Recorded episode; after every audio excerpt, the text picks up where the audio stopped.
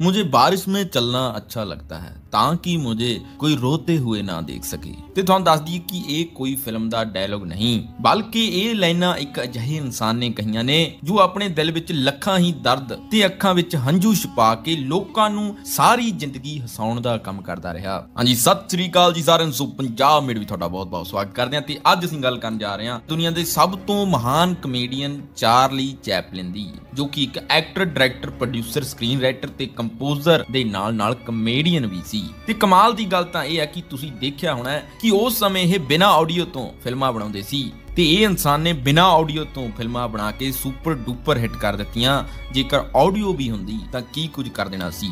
ਤੇ ਇਹਨਾਂ ਦਾ ਕਹਿਣਾ ਹੈ ਕਿ ਮੇਰਾ ਦਰਦ ਕਿਸੇ ਦੇ ਹੱਸਣ ਦੀ ਵਜ੍ਹਾ ਹੋ ਸਕਦਾ ਹੈ, ਪਰ ਮੇਰਾ ਹੱਸਣਾ ਕਿਸੇ ਦੇ ਦਰਦ ਦੀ ਵਜ੍ਹਾ ਨਹੀਂ ਹੋਣਾ ਚਾਹੀਦਾ, ਕਿਉਂਕਿ ਇਹਨਾਂ ਦਾ ਜ਼ਿਆਦਾਤਰ ਜੀਵਨ ਦਰਦਾਂ ਦੇ ਵਿੱਚ ਹੀ ਨਿਕਲਿਆ ਤੇ ਇਹਨਾਂ ਨੇ ਫੇਰ ਵੀ ਹੱਸਣਾ ਤੇ ਹਸਾਉਣਾ ਨਹੀਂ ਛੱਡਿਆ। ਤੇ ਤੁਹਾਨੂੰ ਦੱਸ ਦਈਏ ਕਿ ਇਹ ਅਮਰੀਕਾ ਵਿੱਚ ਅਮਰੀਕਨ ਸਿਨੇਮੇ ਲਈ ਫਿਲਮਾਂ ਬਣਾਉਂਦੇ ਸੀ, ਪਰ ਇਹਨਾਂ ਨੂੰ ਕਿਸੇ ਸਮੇਂ ਅਮਰੀਕਾ ਤੋਂ ਕੱਢ ਦਿੱਤਾ ਗਿਆ ਸੀ। ਤੇ ਚਾਰਲੀ ਬਾਰੇ ਅੱਜ ਤੁਹਾਨੂੰ ਬਹੁਤ ਹੀ ਹੈਰਾਨ ਕਰ ਦੇਣ ਵਾਲੀਆਂ ਗੱਲਾਂ ਦੱਸਾਂਗੇ। ਤੇ ਨਾਲ ਦੀ ਨਾਲ ਉਹਨਾਂ ਦੇ ਕਹੇ ਕੁਝ ਮਹਾਨ ਵਿਚਾਰਾਂ ਬਾਰੇ ਵੀ ਦੱਸਾਂਗੇ। ਤੇ ਜਿਨ੍ਹਾਂ ਨੂੰ ਸੁਣਨ ਤੋਂ ਬਾਅਦ ਤੁਹਾਨੂੰ ਆਪਣੀ ਜ਼ਿੰਦਗੀ ਲਈ ਬਹੁਤ ਕੁਝ ਸਿੱਖਣ ਨੂੰ ਮਿਲੇਗਾ। ਸੋ ਚਾਰਲੀ ਦਾ ਪੂਰਾ ਨਾਮ ਚਾਰਲਸ ਸਪੈਂਸਰ ਚੈਪਲਿਨ ਸੀ ਤੇ ਇਹਨਾਂ ਦਾ ਜਨਮ 16 ਅਪ੍ਰੈਲ 1899 ਨੂੰ ਲੰਡਨ, ਇੰਗਲੈਂਡ ਵਿੱਚ ਹੋਇਆ ਸੀ। ਤੇ ਹੈਰਾਨੀ ਦੀ ਗੱਲ ਇਹ ਹੈ ਕਿ ਚਾਰਲੀ ਦਾ ਜਨਮ ਹਿਟਲਰ ਦੇ ਜਨਮ ਤੋਂ 4 ਦਿਨ ਪਹਿਲਾਂ ਹੋਇਆ ਸੀ ਤੇ ਹਿਟਲਰ ਕਰਕੇ ਉਹ ਅੱਗੇ ਜਾ ਕੇ ਵਿਵਾਦਾਂ ਵਿੱਚ ਵੀ ਫਸੇ ਸੀ। ਕਿਉਂਕਿ ਚਾਰਲੀ ਦੇਖਣ ਵਿੱਚ ਵੀ ਥੋੜਾ ਥੋੜਾ ਹਿਟਲਰ ਵਰਗੇ ਲੱਗਦੇ ਸੀ। ਜਿਵੇਂ ਕਿ ਤੁਹਾਨੂੰ ਪਤਾ ਹੈ ਕਿ ਅੱਜ ਦੇ ਸਮੇਂ ਹਰੇ ਪਰਦੇ ਤੇ ਸਟੰਟ ਕੀਤੇ ਜਾ ਸਕਦੇ ਨੇ। ਕੰਪਿਊਟਰਾਈਜ਼ BFX ਕਰਕੇ ਬਹੁਤ ਕੁਝ ਬਣਾਇਆ ਜਾ ਸਕਦਾ ਹੈ, ਪਰ ਉਸ ਸਮੇਂ ਕੁਝ ਵੀ ਨਹੀਂ ਹੁੰਦਾ ਸੀ। ਪਰ ਫਿਰ ਵੀ ਤੁਸੀਂ ਚਾਰਲੀ ਦੇ ਬਹੁਤ ਉਚਾਈ ਤੇ ਸਟੰਟ ਦੇਖ ਸਕਦੇ ਹੋ, ਬਿਲਡਿੰਗਾਂ ਤੇ ਲਟਕਦਾ ਦੇਖ ਸਕਦੇ ਹੋ। ਸੋ BFX ਤੋਂ ਬਿਨਾ ਬਿਨਾ ਹਰੇ ਪਰਦੇ ਤੋਂ ਇਹ ਕਿਵੇਂ ਕੀਤਾ ਗਿਆ। ਸੋ ਇਹ ਟੈਕਨੀਕ ਬਾਰੇ ਜੇਕਰ ਤੁਹਾਨੂੰ ਨਹੀਂ ਪਤਾ, ਤਾਂ ਤੁਸੀਂ ਆਪਣੀ ਸਕਰੀਨ ਤੇ ਦੇਖ ਸਕਦੇ ਹੋ ਕਿ ਕਿਵੇਂ ਅੱਖਾਂ ਦਾ ਹੇਰ ਫੇਰ ਕਰਕੇ ਅਜਿਹੀਆਂ ਚੀਜ਼ਾਂ ਬਣਾ ਦਿੱਤੀਆਂ ਜਾਂਦੀਆਂ ਸੀ, ਜੋ ਕਿ ਸੱਚਮੁੱਚ ਅਸਲ ਵਿੱਚ ਲੱਗਦੀਆਂ ਸੀ।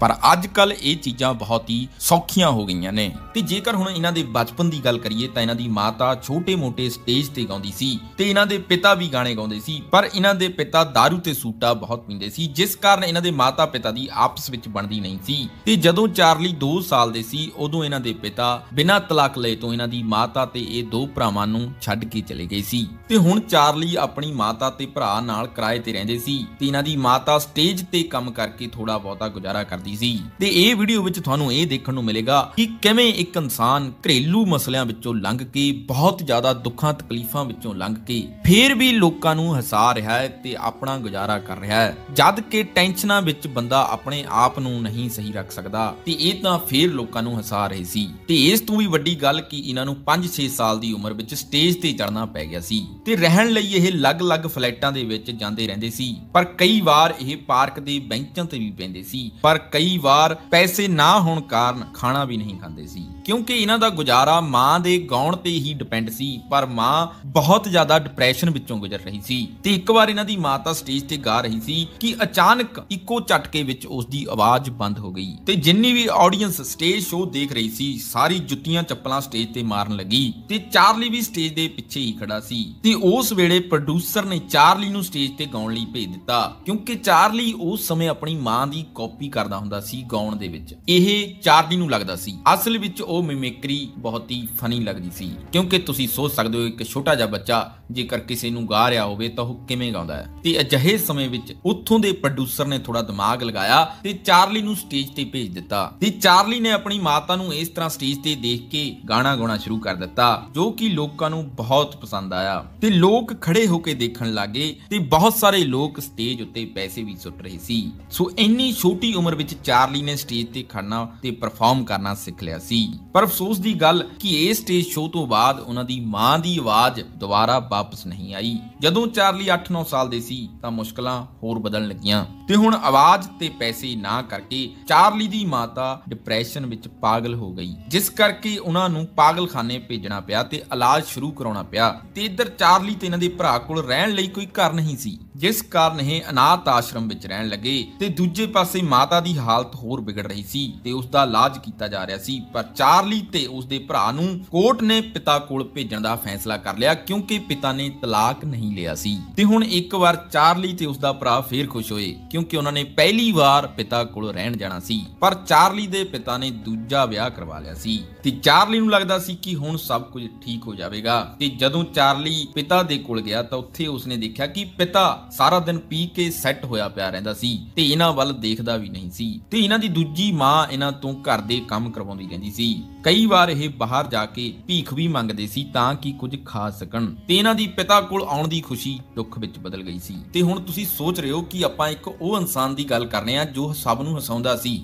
ਹਾਲੇ ਤੱਕ ਉਸ ਦੀ ਲਾਈਫ ਬਿਲਕੁਲ ਦੁਖੀ ਹੀ ਚੱਲ ਰਹੀ ਹੈ। ਤੇ 1901 ਵਿੱਚ ਇਹਨਾਂ ਦੇ ਪਿਤਾ ਦੀ ਮੌਤ ਹੋ ਗਈ ਤੇ ਇਹ ਆਪਣੀ ਮਾਤਾ ਕੋਲ ਗਏ ਪਰ ਉਸ ਦਾ ਹਜੇ ਵੀ ਇਲਾਜ ਚੱਲ ਰਿਹਾ ਸੀ। ਇਹ ਛੋਟੇ-ਮੋਟੇ ਸਟੇਜ ਸ਼ੋਅ ਕਰਨ ਲੱਗੇ, ਨਾਟਕ ਕਰਕੇ ਪੈਸੇ ਕਮਾਉਣ ਲੱਗੇ। ਪਰ ਇਹ ਸਭ ਕੰਮ ਕਰਦੇ ਕਰਦੇ ਇਹਨਾਂ ਦਾ ਬਚਪਨ ਇੱਕਦਮ ਖਤਮ ਹੀ ਹੋ ਗਿਆ। ਕਿਉਂਕਿ ਇਸ ਸਿਲਸਿਲੇ ਵਿੱਚ ਇਹਨਾਂ ਨੇ ਪੜ੍ਹਾਈ ਵੀ ਨਹੀਂ ਕੀਤੀ। ਹਾਲਾਂਕਿ ਇਹਨਾਂ ਨੂੰ ਸਕੂਲ ਭੇਜਿਆ ਜ਼ਰੂਰ ਸੀ, ਪਰ ਇਹਨਾਂ ਨੇ ਕਿਹਾ ਕਿ ਪੜ੍ਹਾਈ ਤੋਂ ਜ਼ਿਆਦਾ ਖਾਣਾ ਜ਼ਰੂਰੀ ਹੈ, ਜਿਸ ਦੇ ਲਈ ਪੈਸਾ ਚਾਹੀਦਾ ਹੈ। ਤੇ 1903 ਵਿੱਚ ਇਹਨਾਂ ਦੀ ਮਾਤਾ ਦਿਮਾਗੀ ਤੌਰ ਤੇ ਹੋਰ ਅਪਸੈਟ ਹੋ ਗਈ ਤੇ ਜਿਸ ਤੋਂ ਬਾਅਦ 1928 ਤੱਕ ਉਹ ਪਾਗਲਖਾਨੇ ਵਿੱਚ ਹੀ ਰਹੀ। ਤੇ ਦੂਜੇ ਪਾਸੇ ਚਾਰਲੀ ਮਿਹਨਤ ਕਰ ਰਿਹਾ ਸੀ ਤੇ ਇੱਕ ਵਾਰ ਚਾਰਲੀ ਤੇ ਉਸ ਦਾ ਭਰਾ ਇੱਕ ਨਾਟਕ ਮੰਚ ਵਿੱਚ ਨਾਟਕ ਕਰ ਰਹੇ ਸੀ। ਉੱਥੇ ਇੱਕ ਕੰਪਨੀ ਦੀ ਨਜ਼ਰ ਇਹਨਾਂ ਤੇ ਪਈ ਤੇ ਉਹਨਾਂ ਨੂੰ ਚਾਰਲੀ ਦੀ ਐਕਟਿੰਗ ਵਧੀਆ ਲੱਗੀ ਤੇ ਉਹ ਕੰਪਨੀ ਸ਼ੈਰਲੌਕ ਦੀ ਸੀਰੀਜ਼ ਬਣਾ ਰਹੀ ਸੀ ਤੇ ਉਹਨਾਂ ਨੇ ਉਹ ਸੀਰੀਜ਼ ਵਿੱਚ ਚਾਰਲੀ ਨੂੰ ਇੱਕ ਛੋਟਾ ਜਿਹਾ ਰੋਲ ਦਿੱਤਾ ਤੇ ਚਾਰਲੀ ਨੇ ਉਹ ਰੋਲ ਨੂੰ ਇੰਨਾ ਵਧੀਆ ਤਰੀਕੇ ਨਾਲ ਨਿਭਾਇਆ ਕਿ ਲੋਕਾਂ ਦੀ ਨਜ਼ਰਾਂ ਵਿੱਚ ਆ ਗਿਆ। ਜਦ ਕਿ ਚਾਰਲੀ ਸਿਰਫ ਉਦੋਂ 15 ਸਾਲ ਦੇ ਸੀ ਤੇ ਇਸੇ ਪ੍ਰਸਿੱਧੀ ਕਾਰਨ ਉਹਨਾਂ ਨੂੰ ਇੱਕ ਸਰਕਸ ਵਿੱਚ ਕੰਮ ਮਿਲ ਗਿਆ,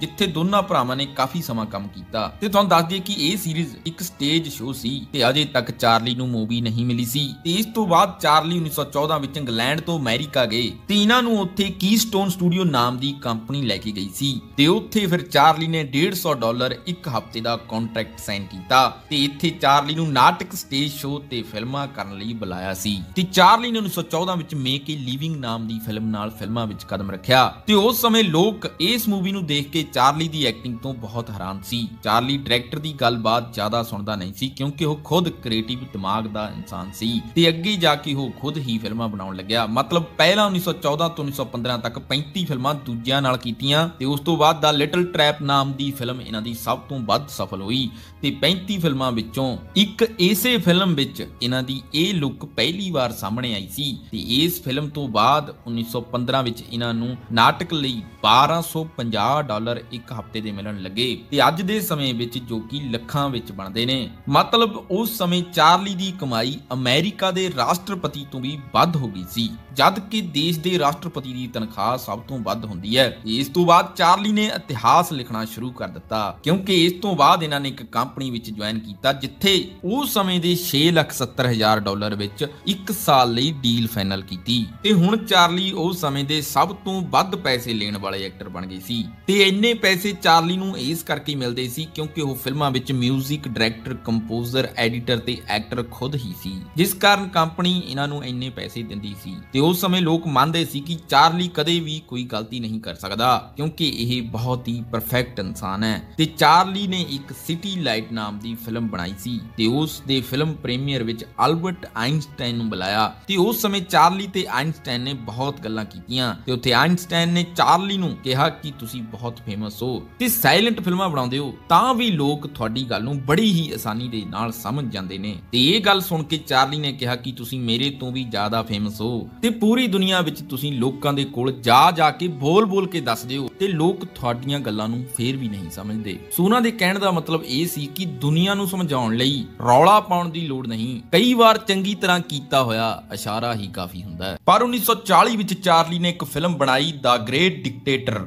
ਤੇ ਇਹ ਫਿਲਮ ਵਿੱਚ ਚਾਰਲੀ ਨੇ ਹਿਟਲਰ ਦਾ ਮਜ਼ਾਕ ਬਣਾਇਆ ਤੇ ਉਸੇ ਸਮੇਂ ਵਰਲਡ ਵਾਰ 2 ਚੱਲ ਰਹੀ ਸੀ। ਤੇ ਇਹ ਮਜ਼ਾਕ ਚਾਰਲੀ ਨੂੰ ਬਹੁਤ ਭਾਰਾ ਪੈ ਗਿਆ। ਕਿਉਂਕਿ ਜਦੋਂ ਵਰਲਡ ਵਾਰ 2 ਖਤਮ ਹੋਈ ਤਾਂ ਲੋਕਾਂ ਨੇ ਚਾਰਲੀ ਉੱਤੇ ਸ਼ੱਕ ਕੀਤਾ ਕਿ ਇਹ ਜਰਮਨੀ ਦਾ ਇੱਕ ਜਾਸੂਸ ਹੈ ਤੇ ਇਹ ਦੇਖਣ ਵਿੱਚ ਵੀ ਥੋੜਾ ਥੋੜਾ ਹਿਟਲਰ ਵਰਗਾ ਲੱਗਦਾ ਸੀ ਤੇ ਜਨਮ ਵੀ ਦੋਨਾਂ ਦਾ ਇਕੱਠੇ ਹੀ ਹੋਇਆ ਸੀ। ਤੇ ਜਿਸ ਕਰਕੇ ਲੋਕ ਇਹਨਾਂ ਨੂੰ ਬੁਰਾ ਭਲਾ ਕਹਿਣ ਲੱਗੇ ਤੇ ਚਾਰਲੀ ਦਾ ਡਾਊਨਫਾਲ ਸ਼ੁਰੂ ਹੋ ਗਿਆ। ਤੇ ਦੂਜੇ ਪਾਸੇ ਚਾਰਲੀ ਅਮਰੀਕਾ ਤੋਂ ਘੁੰਮਣ ਲਈ ਲੰਡਨ ਗਿਆ ਹੋਇਆ ਸੀ ਤੇ ਪਿੱਛੇ ਤੋਂ 1952 ਵਿੱਚ ਅਮਰੀਕਾ ਦੇ ਉੱਚ ਅਧਿਕਾਰੀਆਂ ਨੇ ਮੀਟਿੰਗ ਕਰਕੇ ਨਿਊਜ਼ ਚੈਨਲਾਂ ਤੇ ਫਲਾ ਦਿੱਤਾ ਕਿ ਚਾਰਲੀ ਹੁਣ ਅਮਰੀਕਾ ਵਾਪਸ ਨਹੀਂ ਆਵੇਗਾ। ਮਤਲਬ ਇੱਕ ਤਰ੍ਹਾਂ ਚਾਰਲੀ ਨੂੰ ਅਮਰੀਕਾ ਨੇ ਦੇਸ਼ ਨਿਕਾਲਾ ਦੇ ਦਿੱਤਾ ਸੀ। ਪਰ ਚਾਰਲੀ ਨੇ ਆਪਣੀ ਖੁਸ਼ੀ ਦੇ ਦਿਨ, ਸਫਲਤਾ ਦੇ ਦਿਨ ਅਮਰੀਕਾ ਦੇ ਵਿੱਚ ਹੀ ਦੇਖੇ ਸੀ। ਤੇ ਨਿਊਯਾਰਕ ਤੇ ਐਲਏ ਚਾਰਲੀ ਨੂੰ ਬਹੁਤ ਪਸੰਦ ਸੀ। ਤੇ ਉਹ ਦੁਬਾਰਾ ਅਮਰੀਕਾ ਆਉਣਾ ਚਾਹੁੰਦਾ ਸੀ, ਪਰ ਅਫਸੋਸ ਅਮਰੀਕਾ ਨੇ ਉਸ ਨੂੰ ਨਹੀਂ ਆਉਣ ਦਿੱਤਾ। ਉਸ ਤੋਂ ਬਾਅਦ ਚਾਰਲੀ ਲੰਡਨ ਤੋਂ ਸਵਿਟਜ਼ਰਲੈਂਡ ਚਲੇ ਗਏ ਤੇ ਆਪਣੀ ਮੌਤ ਤੱਕ ਉੱਥੇ ਹੀ ਰਹੇ। ਤੇ 1976 ਤੱਕ ਚਾਰਲੀ ਫਿਲਮਾਂ ਬਣਾਉਂਦੇ ਰਹੇ ਤੇ ਲਿਖਦੇ ਰਹੇ। 1977 ਵਿੱਚ 88 ਸਾਲ ਦੀ ਉਮਰ ਵਿੱਚ 25 ਦਸੰਬਰ ਕ੍ਰਿਸਮਸ ਵਾਲੇ ਦਿਨ ਚਾਰਲੀ ਸਵਿਟਜ਼ਰਲੈਂਡ ਦੇ ਘਰ ਵਿੱਚ ਰਹਿੰਦੇ ਹੋਏ ਇਸ ਦੁਨੀਆ ਨੂੰ ਅਲਵਿਦਾ ਕਹਿ ਗਏ। ਤੇ ਤੁਹਾਨੂੰ ਦੱਸ ਦਈਏ ਕਿ ਚਾਰਲੀ ਨੂੰ 1972 ਦੇ ਆਸਕਰ ਵਿੱਚ ਆਨਰੀ ਅਵਾਰਡ ਨਾਲ ਸਨਮਾਨਿਤ ਕੀਤਾ ਗਿਆ ਸੀ। ਤੇ ਕਮਾਲ ਦੀ ਗੱਲ ਇਹ ਹੈ ਕਿ ਪਹਿਲੀ ਵਾਰ ਆਡੀਅנס 12 ਮਿੰਟ ਤੱਕ ਖੜੀ ਰਹੀ ਚਾਰਲੀ ਨੂੰ ਸਨਮਾਨ ਦੇਣ ਲਈ, ਜੋ ਕਿ ਆਸਕਰ ਦੇ ਇਤਿਹਾਸ ਵਿੱਚ ਇੱਕ ਬਹੁਤ ਵੱਡਾ ਰਿਕਾਰਡ ਹੈ। ਤੇ ਇਹ ਪਹਿਲਾ ਮੌਕਾ ਸੀ ਜਦੋਂ ਚਾਰਲੀ ਆਸਕਰ ਅਵਾਰਡ ਵਿੱਚ ਸ਼ਾਮਲ ਹੋਏ ਸੀ। ਤੇ ਇੰਨਾ ਲੋਕਾਂ ਦਾ ਪਿਆਰ ਦੇਖਣ ਤੋਂ ਬਾਅਦ ਚਾਰਲੀ ਭਾਵੁਕ ਵੀ ਹੋ ਗਏ ਸੀ। ਤੇ ਤੁਹਾਨੂੰ ਜਾਣ ਕੇ ਹੈਰਾਨੀ ਹੋਵੇਗੀ ਕਿ ਚਾਰਲੀ ਦਾ ਸਰੀਰ ਚੋਰੀ ਹੋ ਗਿਆ ਸੀ। ਦੋ ਇਨਸਾਨਾਂ ਨੇ ਉਹਨਾਂ ਦੀ ਕਬਰ ਖੋਦ ਕੇ ਉਹਨਾਂ ਦੀ ਡੈੱਡ ਬੋਡੀ ਨੂੰ ਕੱਢ ਲਿਆ। ਸੀ ਤੇ ਫਿਰ ਉਹਨਾਂ ਨੇ ਘਰਦਿਆਂ ਨੂੰ ਕਿਹਾ ਕਿ ਜੇਕਰ ਤੁਹਾਨੂੰ ਚਾਰਲੀ ਦਾ ਸਰੀਰ ਚਾਹੀਦਾ ਤਾਂ 4 ਲੱਖ ਡਾਲਰ ਦੇਣੇ ਪੈਣਗੇ, ਤਾਂ ਹੀ ਅਸੀਂ ਚਾਰਲੀ ਦਾ ਸਰੀਰ ਵਾਪਸ ਕਰਾਂਗੇ। ਪਰ ਉਹਨਾਂ ਦੇ ਪਰਿਵਾਰ ਨੇ ਪੈਸੇ ਨਹੀਂ ਦਿੱਤੇ ਕਿਉਂਕਿ ਇਹ ਕੰਮ ਚਾਰਲੀ ਦੇ ਅਸੂਲਾਂ ਦੇ ਖਿਲਾਫ ਸੀ। ਪਰ 11 ਦਿਨ ਬਾਅਦ ਪੁਲਿਸ ਨੇ ਉਹ ਦੋ ਇਨਸਾਨਾਂ ਨੂੰ ਫੜ ਲਿਆ ਸੀ ਤੇ ਇਸ ਤਰ੍ਹਾਂ ਫਿਰ ਚਾਰਲੀ ਦੇ ਸਰੀਰ ਨੂੰ 11 ਦਿਨ ਬਾਅਦ ਦੁਬਾਰਾ ਦਫਨਾਇਆ ਗਿਆ। ਸੋ ਅੱਗੇ ਗੱਲ ਕਰਦੇ ਹਾਂ, ਇੱਕ ਵਾਰ ਜਦੋਂ ਉਹਨਾਂ ਦਾ ਜਨਮ ਦਿਨ ਸੀ, ਤਾਂ ਉਹਨਾਂ ਦੇ ਯਾਰਾਂ ਦੋਸਤਾਂ ਨੇ ਸੋਚਿਆ ਕਿ ਇਸ ਵਾਰ ਜਨਮ ਦਿਨ ਤੇ ਇੱਕ ਕੰਪੀਟੀਸ਼ਨ ਰੱਖਦੇ ਹਾਂ ਤੇ ਜੋ ਇਨਸਾਨ ਚਾਰਲੀ ਚੈਪਲਿਨ ਦਾ ਸਭ ਤੋਂ ਵਧੀਆ ਰੋਲ ਕਰੇਗਾ, ਉਸ ਨੂੰ ਫਰਸਟ ਪ੍ਰਾਈਜ਼ ਦੇਵਾਂਗੇ ਤੇ ਪੂਰੀ ਦੁਨੀਆ ਵਿੱਚੋਂ ਲੋਕਾਂ ਨੇ ਵੱਧ ਚੜ ਕੇ ਹਿੱਸਾ ਲਿਆ। ਤੇ ਉਸ ਤੋਂ ਬਾਅਦ ਲੰਡਨ ਦੇ ਵਿੱਚ ਇਸ ਦਾ ਫਾਈਨਲ ਸ਼ੋਅ ਹੋਣਾ ਸੀ। ਤੇ ਇਸ ਤੋਂ ਬਾਅਦ ਚਾਰਲੀ ਚੈਪਲਿਨ ਨੂੰ ਇੱਕ ਆਈਡੀਆ ਆਇਆ ਕਿ ਕਿਉਂ ਨਾ ਮੈਂ ਇਸ ਕੰਪੀਟੀਸ਼ਨ ਵਿੱਚ ਆਪ ਵੀ ਹਿੱਸਾ ਲੈ ਲਵਾਂ ਕਿਸੇ ਹੋਰ ਨਾਮ ਨਾਲ। ਕਿਉਂਕਿ ਉਹ ਜਾਣਦੇ ਸੀ ਕਿ ਜੇਕਰ ਚਾਰਲੀ ਚੈਪਲਿਨ ਦਾ ਰੋਲ ਚਾਰਲੀ ਖੁਦ ਹੀ ਕਰੇਗਾ, ਤਾਂ ਕਿਸੇ ਹੋਰ ਦੀ ਜਿੱਤਣ ਦੀ ਸੁਭਾਵਨਾ ਹੀ ਨਹੀਂ ਹੋਵੇਗੀ। ਸੋ ਇਹ ਪ੍ਰਾਈਜ਼ ਮੈਂ ਖੁਦ ਹੀ ਲੈ ਲਵਾਂਗਾ। ਪਰ ਅਸਲ ਵਿੱਚ ਇਹ ਉਹਨਾਂ ਦੀ ਬਹੁਤ ਵੱਡੀ ਗਲਤੀ ਸੀ, ਕਿਉਂਕਿ ਜਦੋਂ ਰਿਜ਼ਲਟ ਆਇਆ ਤਾਂ ਸਾਰੇ ਜਣੇ ਹੈਰਾਨ ਹੋ ਗਏ ਸੀ। ਤੇ ਸਭ ਤੋਂ ਜ਼ਿਆਦਾ ਹੈਰਾਨੀ ਚਾਰਲੀ ਚੈਪਲਿਨ ਨੂੰ ਖੁਦ ਹੀ ਹੋਈ ਸੀ। ਕਿਉਂਕਿ ਜਦੋਂ ਰਿਜ਼ਲਟ ਆਇਆ ਤਾਂ ਸਭ ਤੋਂ ਵਧੀਆ ਜੋ ਚਾਰਲੀ ਚੈਪਲਿਨ ਬਣਿਆ ਸੀ, ਉਹ ਅਸਲੀ ਚਾਰਲੀ ਨਹੀਂ ਸੀ। ਕਿਸੇ ਹੋਰ ਨੇ ਹੀ ਚਾਰਲੀ ਤੋਂ ਵੀ ਵਧੀਆ ਗੈਟਅਪ ਬਣਾ ਲਿਆ ਸੀ ਤੇ ਅਸਲੀ ਚਾਰਲੀ ਦੂਜੇ ਨੰਬਰ ਤੇ ਆਏ ਸੀ ਤੇ ਫਰਸਟ ਪ੍ਰਾਈਜ਼ ਕੋਈ ਹੋਰ ਲੈ ਗਿਆ। ਪਰ ਇਸ ਦੇ ਪਿੱਛੇ ਸਭ ਤੋਂ ਵੱਡਾ ਕਾਰਨ ਇਹ ਸੀ ਕਿ ਚਾਰਲੀ ਨੇ ਕੋਈ ਪ੍ਰੈਕਟਿਸ ਨਹੀਂ ਕੀਤੀ ਸੀ ਤੇ ਜਿਹੜਾ ਦੂਜਾ ਬੰਦਾ ਸੀ ਉਸ ਨੇ ਉਹਨਾਂ ਦੀਆਂ ਸਾਰੀਆਂ ਫਿਲਮਾਂ ਨੂੰ ਦੇਖਿਆ ਕੱਲੀ ਕੱਲੀ ਚੀਜ਼ ਦੀ ਪ੍ਰੈਕਟਿਸ ਕੀਤੀ ਕਿਉਂਕਿ ਉਹ ਚਾਰਲੀ ਵਰਗਾ ਬਣਨਾ ਚਾਹੁੰਦਾ ਸੀ। ਪਰ ਚਾਰਲੀ ਨੇ ਪ੍ਰੈਕਟਿਸ ਨਹੀਂ ਕੀਤੀ, ਕਿਉਂਕਿ ਉਸ ਨੂੰ ਪਤਾ ਸੀ ਕਿ ਮੈਂ ਤਾਂ ਖੁਦ ਹੀ ਚਾਰਲੀ ਆ, ਪਰ ਦੂਜੇ ਨੇ ਬਾਰੀਕੀ ਨਾਲ ਅਧਿਐਨ ਕੀਤਾ ਕੱਲੀ ਕੱਲੀ ਚੀਜ਼ ਨੂੰ ਚੰਗੀ ਤਰ੍ਹਾਂ ਸਿੱਖਿਆ ਤੇ ਅਸਲੀ ਚਾਰਲੀ ਦਾ ਰੋਲ ਅਸਲੀ ਚਾਰਲੀ ਤੋਂ ਵੀ ਵਧੀਆ ਕਰਕੇ ਦਿਖਾਇਆ, ਜਿਸ ਕਰਕੇ ਉਸ ਨੂੰ ਫਰਸਟ ਪ੍ਰਾਈਜ਼ ਮਿਲਿਆ। ਸੋ ਇੱਥੇ ਇੱਕ ਚੀਜ਼ ਸਿੱਧ ਹੋ ਜਾਂਦੀ ਹੈ ਕਿ ਜਦੋਂ ਤੁਸੀਂ ਸਿੱਖਣਾ ਛੱਡ ਦਿੱਤਾ ਲਰਨਿੰਗ ਛੱਡ ਦਿੱਤੀ ਪ੍ਰੈਕਟਿਸ ਛੱਡ ਦਿੱਤੀ, ਤਾਂ ਉਸ ਤੋਂ ਬਾਅਦ ਇਨਸਾਨ ਦਾ ਪਿੱਛੇ ਜਾਣਾ ਸ਼ੁਰੂ ਹੋ ਜਾਂਦਾ ਹੈ। ਸੋ ਸਾਡੇ ਕਹਿਣ ਦਾ ਮਤਲਬ ਹੈ ਕਿ ਕਦੇ ਵੀ ਸਿੱਖਣਾ ਬੰਦ ਨਾ ਕਰੋ ਪ੍ਰੈਕਟਿਸ ਕਰਨੀ ਬੰਦ ਨਾ ਕਰੋ। ਪਰ ਆਪਣੇ ਪੰਜਾਬ ਵਿੱਚ ਇਸ ਤੋਂ ਉਲਟ ਚੱਲਦਾ ਹੈ। ਤੇ ਤੁਸੀਂ ਬਹੁਤ ਸਾਰੇ ਬਜ਼ੁਰਗਾਂ ਨੂੰ ਦੇਖਿਆ ਵੀ ਹੋਵੇਗਾ, ਜੇਕਰ ਤੁਸੀਂ ਉਹਨਾਂ ਨੂੰ ਕੋਈ ਗੱਲ ਦੱਸੋਗੇ, ਤਾਂ ਉਹ ਕਹਿਣਗੇ ਕਿ ਤੂੰ ਮੈਨੂੰ ਸਮਝਾਉਣਾ ਹੈ, ਮੈਂ ਦੁਨੀਆ ਦੇਖੀ ਹੈ। ਪਰ ਆਉਣ ਵਾਲੇ ਸਮੇਂ ਵਿੱਚ ਦੁਨੀਆ ਦੇਖ ਕੇ ਨਹੀਂ ਸਰਨਾ, ਕਿਉਂਕਿ ਦੁਨੀਆ ਤੇਜ਼ ਬਹੁਤ ਹੋ ਗਈ, ਬਦਲਾਅ ਬਹੁਤ ਹੋ ਰਿਹਾ ਹੈ। ਤੁਹਾਡਾ ਦੇਖਿਆ ਪੁਰਾਣਾ ਹੋ ਜਾਵੇਗਾ। ਹੁਣ ਸਾਨੂੰ ਦੁਨੀਆ ਦੇਖਦੇ ਹੀ ਰਹਿਣਾ ਪੈਣਾ ਹੈ। ਚਾਰਲੀ ਚੈਪਲਨ ਦਾ ਕਹਿਣਾ ਸੀ ਕਿ ਸ਼ੀਸ਼ਾ ਮੇਰਾ ਸਭ ਤੋਂ ਚੰਗਾ ਮਿੱਤਰ ਹੈ, ਕਿਉਂਕਿ ਜਦੋਂ ਮੈਂ ਰੋਂਦਾ ਤਾਂ ਉਹ ਮੇਰੇ ਤੇ ਕਦੇ ਵੀ ਹੱਸਦਾ ਨਹੀਂ। ਤੇ ਜੇਕਰ ਤੁਸੀਂ ਕਿਸੇ ਦਿਨ ਹੱਸੇ ਨਹੀਂ, ਤਾਂ ਉਹ ਦਿਨ ਤੁਹਾਡਾ ਬਰਬਾਦ ਹੋਵੇਗਾ। ਤੇ ਉਹਨਾਂ ਦੀ ਇੱਕ ਬਹੁਤ ਹੀ ਕਮਾਲ ਦੀ ਗੱਲ ਹੈ ਕਿ ਇਸ ਦੁਨੀਆ ਦੇ ਵਿੱਚ ਕੁਝ ਵੀ ਹਮੇਸ਼ਾ ਇੱਕੇ ਥਾਂ ਤੇ ਨਹੀਂ ਖੜਾ ਰਹਿੰਦਾ। ਮਤਲਬ ਕਿ ਸਾਡੀਆਂ ਮੁਸੀਬਤਾਂ ਵੀ ਨਹੀਂ, ਜੋ ਅੱਜ ਚੱਲ ਰਹੀਆਂ ਨੇ, ਉਹ ਕੱਲ ਨੂੰ ਲੰਘ ਜਾਣਗੀਆਂ। ਤੇ ਉਹਨਾਂ ਦਾ ਕਹਿਣਾ ਸੀ ਕਿ ਜ਼ਿੰਦਗੀ ਬਹੁਤ ਵਧੀਆ ਹੋ ਸਕਦੀ ਹੈ। ਜੇਕਰ ਲੋਕ ਤੁਹਾਨੂੰ ਇਕੱਲਾ ਛੱਡ ਦੇਣ। ਸੋ ਚਾਰਲੀ ਦਾ ਕਹਿਣਾ ਸੀ ਕਿ ਮੈਂ ਹਮੇਸ਼ਾ ਬਰਸਾਤ ਵਿੱਚ ਘੁੰਮਣਾ ਬਹੁਤ ਪਸੰਦ ਕਰਦਾ ਹਾਂ। ਤਾਂ ਜੋ ਕੋਈ ਮੈਨੂੰ ਰੋਂਦਾ ਹੋਇਆ ਨਾ ਦੇਖ ਸਕੇ। ਸੋ ਇਹ ਵੀਡੀਓ ਤੁਹਾਨੂੰ ਕਿਵੇਂ ਦੀ ਲੱਗੀ ਸਾਨੂੰ ਲਾਈਕ ਤੇ ਕਮੈਂਟ ਕਰਕੇ ਜਰੂਰ ਦੱਸਿਓ ਤੇ ਨਾਲ ਦੀ ਨਾਲ ਇਹ ਵੀਡੀਓ ਨੂੰ ਵੱਧ ਤੋਂ ਵੱਧ ਸ਼ੇਅਰ ਜਰੂਰ ਕਰ ਦਿਓ ਤਾਂ ਜੋ ਇਹ ਇਨਫੋਰਮੇਸ਼ਨ ਜ਼ਿਆਦਾ ਤੋਂ ਜ਼ਿਆਦਾ ਲੋਕਾਂ ਤੱਕ ਪਹੁੰਚ ਸਕੇ। ਤੇ ਹਰ ਰੋਜ਼ ਮੋਟੀਵੇਸ਼ਨ ਦਾ ਡੋਜ਼ ਲੈਣ ਲਈ ਸਾਨੂੰ ਇੰਸਟਾਗ੍ਰam ਤੇ ਫੋਲੋ ਜਰੂਰ ਕਰਿਓ, ਉੱਥੇ ਹਰ ਰੋਜ਼ ਮੋਟੀਵੇਸ਼ਨ ਦਾ ਡੋਜ਼ ਮਿਲਦਾ ਹੈ। ਤੇ ਨਵੇਂ ਦੋਸਤਾਂ ਨੂੰ ਬੇਨਤੀ ਹੈ ਕਿ ਹੋ ਸਕੇ ਤਾਂ ਚੈਨਲ ਸਬਸਕ੍ਰਾਈਬ ਕਰ ਲਿਓ ਤੇ ਨਾਲ ਦੀ ਨਾਲ ਬੈਲ ਦਾ ਬਟਨ ਜਰੂਰ ਦੱਬ ਲਿਓ ਤਾਂ ਜੋ ਸਾਡੀ ਨਵੀਂ ਵੀਡੀਓ ਤੁਹਾਡੇ ਕੋਲ ਸਭ ਤੋਂ ਪਹਿਲਾਂ ਪਹੁੰਚ ਸਕੇ। ਥੈਂਕ ਯੂ ਧੰਨਵਾਦ।